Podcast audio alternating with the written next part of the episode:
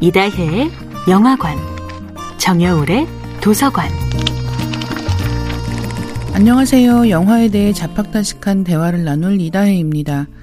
이다혜의 영화관에서 이번 주에 이야기할 영화는 변영주 감독이 연출하고 김민희, 이선균 배우가 출연한 2012년 영화 화차입니다.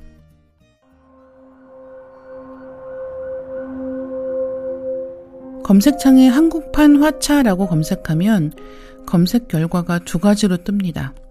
하나는 오늘 이야기할 변영주 감독의 영화 화차고요. 다른 하나는 영화 화차의 내용 같은 실제 사건을 말합니다. 대체 어떤 내용이길래 실제 사건이 있다고 연관 검색이 되는 것일까요?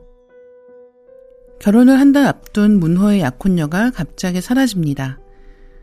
문호는 약혼녀 선영을 찾기 위해 동분서주하지만 급하게 이사한 흔적이 있을 뿐 어디로 갔는지 알 수 있는 단서는 아무것도 없습니다. 문호는 전직 형사인 사촌형 종근을 찾아가 선영을 찾아달라고 부탁합니다. 선영의 행적을 쫓던 종근과 문호는 이상한 점들을 발견하기 시작합니다. 일단 강선영이라는 신분부터가 가짜였어요. 강선영으로 살았던 그녀는 실은 강선영이 아니라 차경선이었고 정작 진짜 강선영은 증발해버렸다는 사실이 밝혀집니다. 양파 껍질처럼 한 겹 벗기면 또 다른 진실이 한 겹 드러나면서 문호는 무엇이 진짜 그녀의 모습인지 점점 혼란스러워합니다. 종근은 문호의 약혼녀가 살인사건과 관계되어 있음을 직감하고 수사에 집중합니다. 화차는 미야베 미유키의 동명 소설을 원작으로 합니다. 문호는 소설에서와 다르게 거의 새롭게 창조된 캐릭터인데요.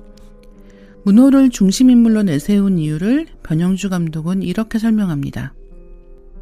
원작의 주인공 혼마 형사와는 다르게 사건의 중심인물인 그녀를 사랑하며 그녀를 잘 알고 있다고 스스로 믿는 사람을 이야기의 축으로 놓게 된다면 해석의 영화가 아니라 체험의 영화가 될 수 있을 거라고 생각했다.